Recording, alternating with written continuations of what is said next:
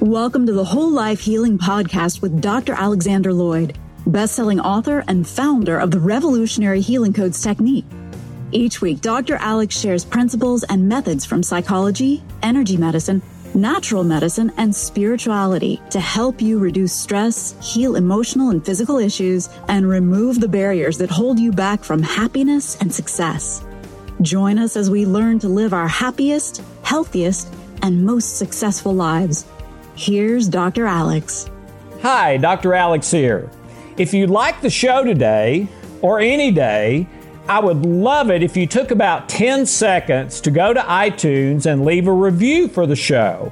I've been doing this for about 14 years now, and I spend hundreds of hours every year in preparation and recording the show.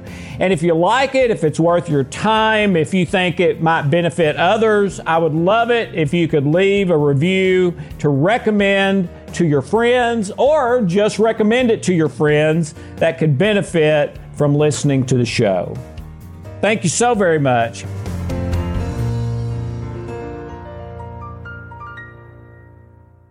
Thank you, everyone for joining us from from around the world. We are so honored every single week by your presence. Thank you very much. We know there's lots of ways you could spend your time and we're honored that you spend some of it with us and we we try to be a good steward of that of that trust that you put in us. Um it's all me or is it? This is one that is uh, probably kind of a chronicle of my own personal life journey. Uh, this one is very, very personal to me. Um, as I was growing up, I was, um, my parents were terrific parents. They were loving, they were kind. Uh, my brothers were good to me. I had two brothers, um, that sort of thing. So, uh, my circumstances were pretty doggone good. But um early in life I was short and fat. Um I uh once adolescence hit, I had a pepperoni face from acne. And so then I was short and fat and had terrible acne. And um my face was greasy and my hair was greasy and it stuck it stuck out in weird directions and all that sort of thing. And um I could not ever measure up during uh my growing up years to my older brother Roger who was uh very good looking uh growing up. Uh I don't know if he had a, ever had a pimple in his life. Never did anything wrong, made good grades, you know, all that sort of thing now he was a really good brother. He was good to me. It's, it's just that I couldn't measure up to him. In, in a group of two, I was last. Now my oldest brother was already out of the house. He's old enough to be my father. So the first time I knew him, he wasn't at home. He was out, you know, living his life in the world. And then I go to school and um, if if it had been today, I would have been diagnosed with every learning disability known to man. I think, and and so I flunked kindergarten. I flunked third grade. Every year it was a discussion: Are they going to let Alex go to the next grade? You know that sort of thing. So my growing up years, I, I had a lot of happiness with my dad, who doted on me, and my mom, and that. But as far as other things, um, it, it was a, a little bit nightmarish in certain areas of my life. And I can remember so vividly um, blaming everybody else for everything that was not right in my life. Okay? Um, you know, why did I have to have a brother who uh never makes any mistakes and never does anything wrong. How come I have to be short and fat instead of Roger who was taller and slimmer, as well as my older brother who was taller and slimmer? Um, how come I can't seem to do good in school even if I try? Um, and and you know, I, I learned that that blaming my circumstances thing very, very well. And even in the early years of our marriage, you know, when I would do stupid things, in our marriage, which was part of the reason, you know, Tracy kicked me out of the house and wanted a divorce, um, my excuse would usually be something like, well, I wouldn't have done that if you hadn't done this. And and man, what a stupid thing is that to say. But I don't know how many times I said that, a whole bunch, okay?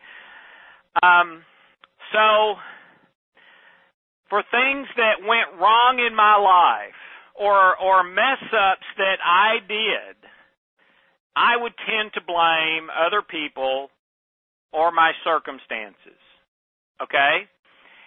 Now, it never worked, and things just seemed to get worse and worse and worse, but that's what I kept doing. And, and in my experience, working with people over the last 30 or so years, that's what most people tend to do. We tend to blame our circumstances or other people for the things that are not right in our life. Now, I'm not saying every single person, but the majority of people, when, when Roger would mess up, my older brother, he would tend to blame something or someone.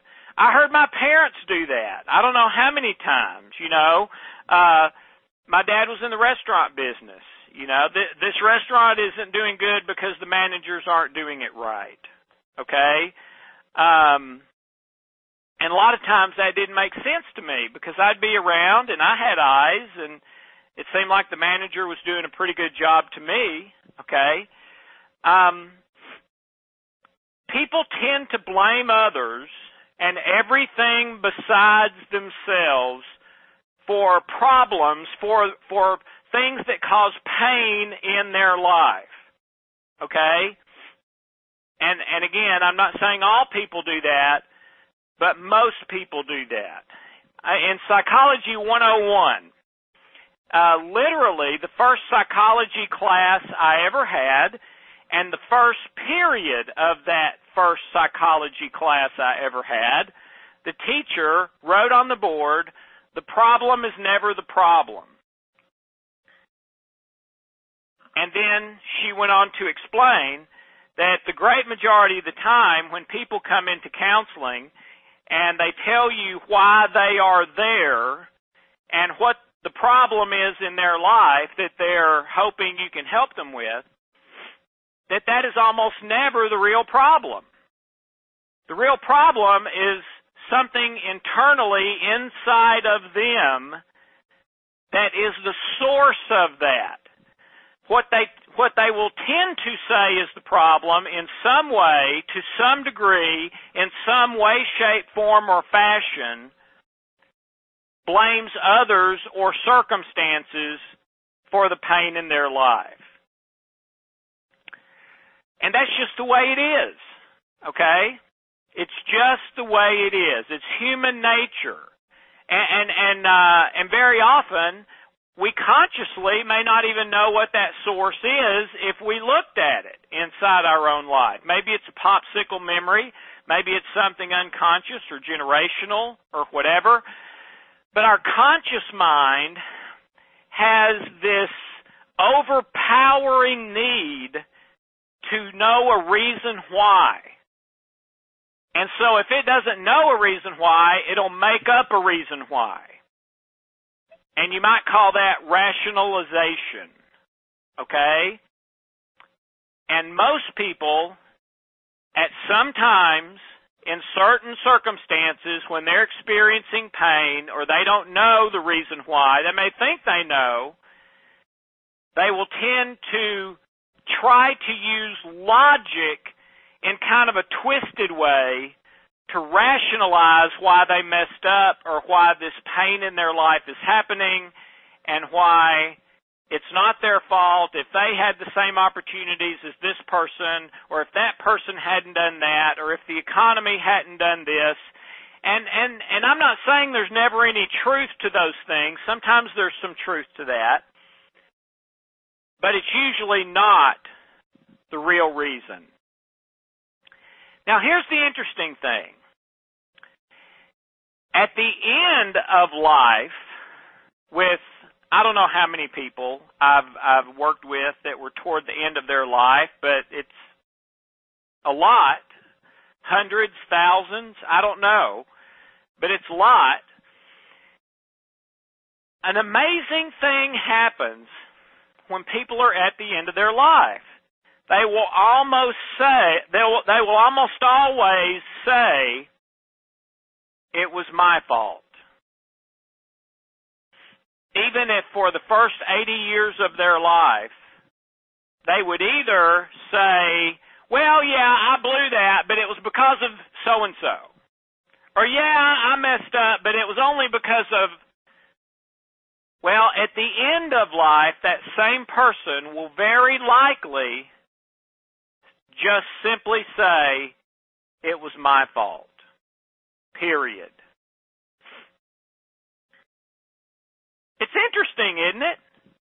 It's always fascinated me. So, why the change? Why couldn't they see that earlier in their life? Why did they rationalize? Why did they twist logic and circumstances to fit something that just made them maybe feel better about themselves rather than fixing the problem in themselves and getting on with a better life? Okay? How come I didn't just say, you know what? I'm short and fat and have a pepperoni face and Roger doesn't, but you know what? I can still do anything I want to in my life, and there's a good chance this this uh, this uh, acne is going to go away, and I'll be able to start working and exercising and playing sports and and slim up. And you know, maybe I'm really have some intelligence after all. I just learned differently than some other people, and maybe I mean, how come I didn't say that? But I didn't. And, and my mom would even say things like that to me. She'd hug me. Alex, you can be anything you want to be. Alex, you're going to grow out of this. None of that mattered at the time. I was still in the, you know, angry over my pain and needing to blame someone, and the blame was usually not me. It was I'm the victim. But at the end of life,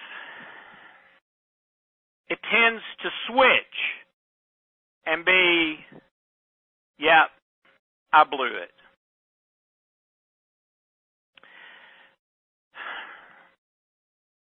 Repression and rationalization.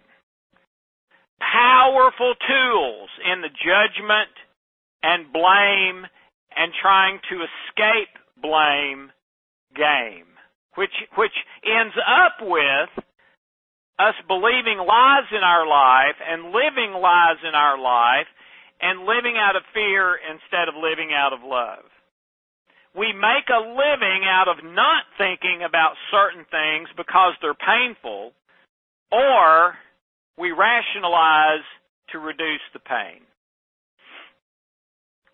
But at the end of life, an amazing thing occurs we tend to drop the pretense and pretending and we get real and honest. Let me say that again. At the end of life, we tend to drop the pretense and pretending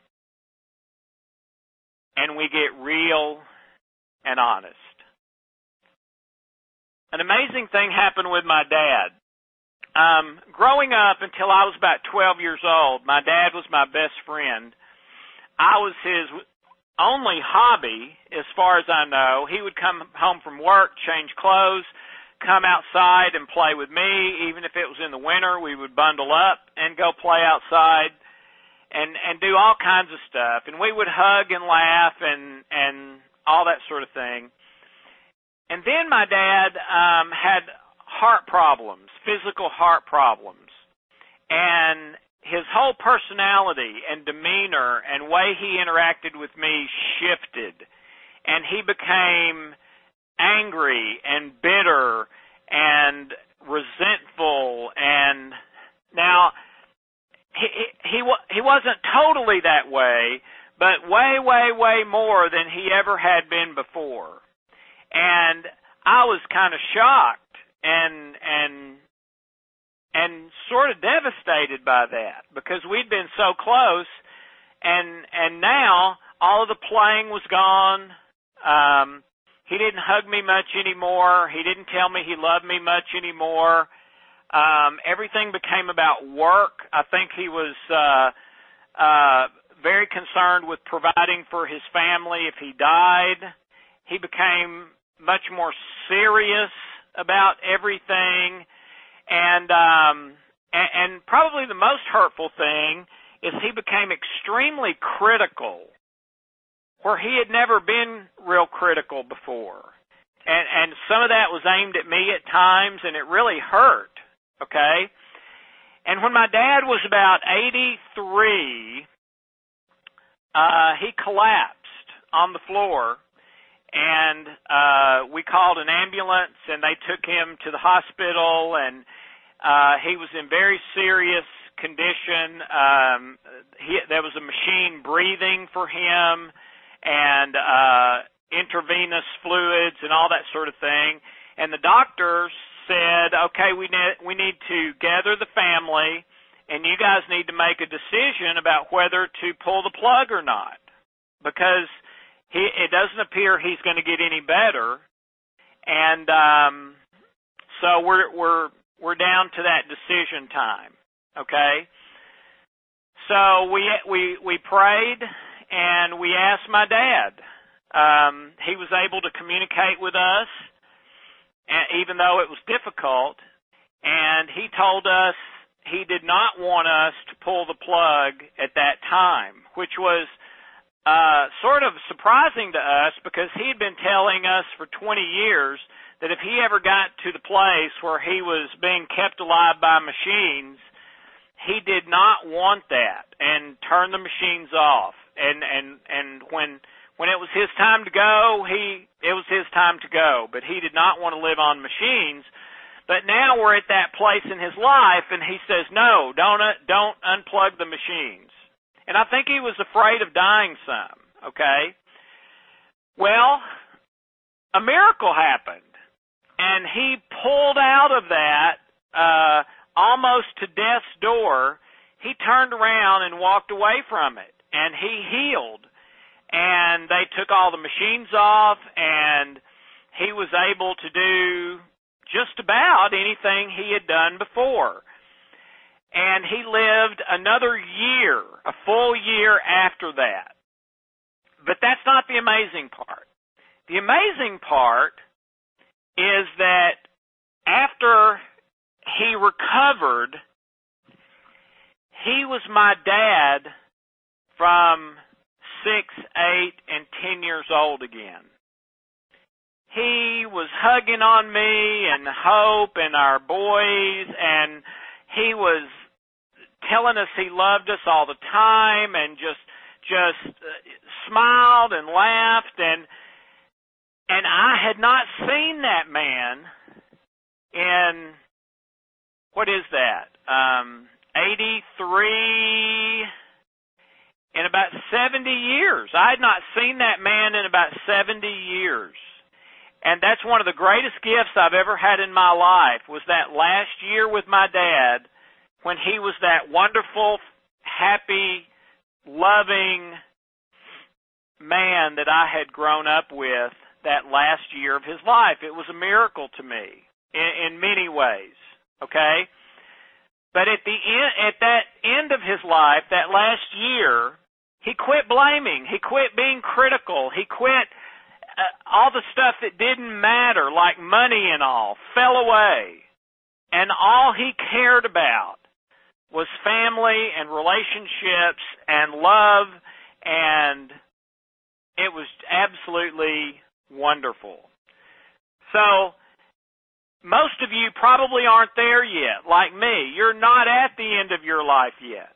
But let me just tell you from experience, not a hundred percent, there's probably one or two percent that at the end of their life will be extremely bitter and and and angry because they never they never figured out that it's all about love or they were never able to do it or they feel like it's too late and they messed everything up and so they're they feel crushing regret about that but probably 90, 95, 98% at the end of their life, the pretending and pretense are dropped. And they get real. And they're able to look back and say, that wasn't your fault. That wasn't the government's fault. That wasn't the circumstances. That was my fault. So my question is, why can't we do that now? Why can't we drop the pretending and the pretense and the blaming and the judging and the criticism? Why can't we drop that now and realize that what's important are relationships and love and forgiveness? Why can't we do that? And I think the answer is we're afraid. Um, we feel like if we're real, that maybe people will not accept us if they know what we're really like inside. If they if they know it's our fault and we blew it and etc. Of course, we're wrong about that. People will tend to accept us more if we're real and we claim responsibility for the things that we are responsible for. But here's one revision to all of this. And and probably the most difficult and and and painful part of doing counseling and therapy for me was counseling people at the end of their life who were filled with that terrible regret. And now they're at, they feel like they're out of time to change it. The one thing that I feel like I was able to do to help them was the thing that saved my life, and I believe has helped me to quit blaming and pretending and repressing and to be honest and open and say, "Yeah, man, I blew that big time. That was that was just me." Okay? And it's the truth that saved my life a number of years ago. Uh, it was written by the Apostle Paul. And here's what he said, and I've shared this before. When I do what I don't want to do, and I don't do what I do want to do, it's not me doing it. And he goes on to say, it's sin living in me. And I believe that that sin living in me are memories with things I've done wrong, with fear, with guilt, with unforgiveness, with shame, with they're memories that have that stuff in them and I've been forgiven by God. That's not the issue. I don't need forgiveness from God. That's that's free and I've got it, and I've had it for a long time. It's believing the lie that that's still who I am, which is not, which is one of the greatest lies in the history of mankind. It is not who I am, and it is never who I am, who I was. It's never, it was never who I was, and it is not who I am. The things I've done wrong and the things that I have done have not done right are not who I am, and they never were. So I don't have to feel guilty about those because God does not hold me guilty of those. The responsibility is the sin living in me, which has already been forgiven in me. In other words, it's like um, you go to Logan's Roadhouse has anybody gone to Logan's Roadhouse? And um, it's one of uh, my boys' favorite places to eat because they have those buckets of peanuts, you know, and they let you just throw the shells on the floor. Which my wife can't ever, Hope can't ever do that. She can't ever throw them on the floor, even though everyone else is. It just goes against her nature so much. She cannot get herself to drop a shell on the floor. But my boys and I make up for her. We're throwing them all over the place. Well, at the end of the day, they've got junk all over the floor. Well, is Logan's the junk all over the floor? No, it's not. That's not Logan's. Logan's is, you know, steaks and chicken and salads and you know, food that we like pretty good sometimes that one once every couple of months or whatever, all right? That's what Logan's is. It's not the junk on the floor. You're not the junk on your floor either. And never were. It's a lie.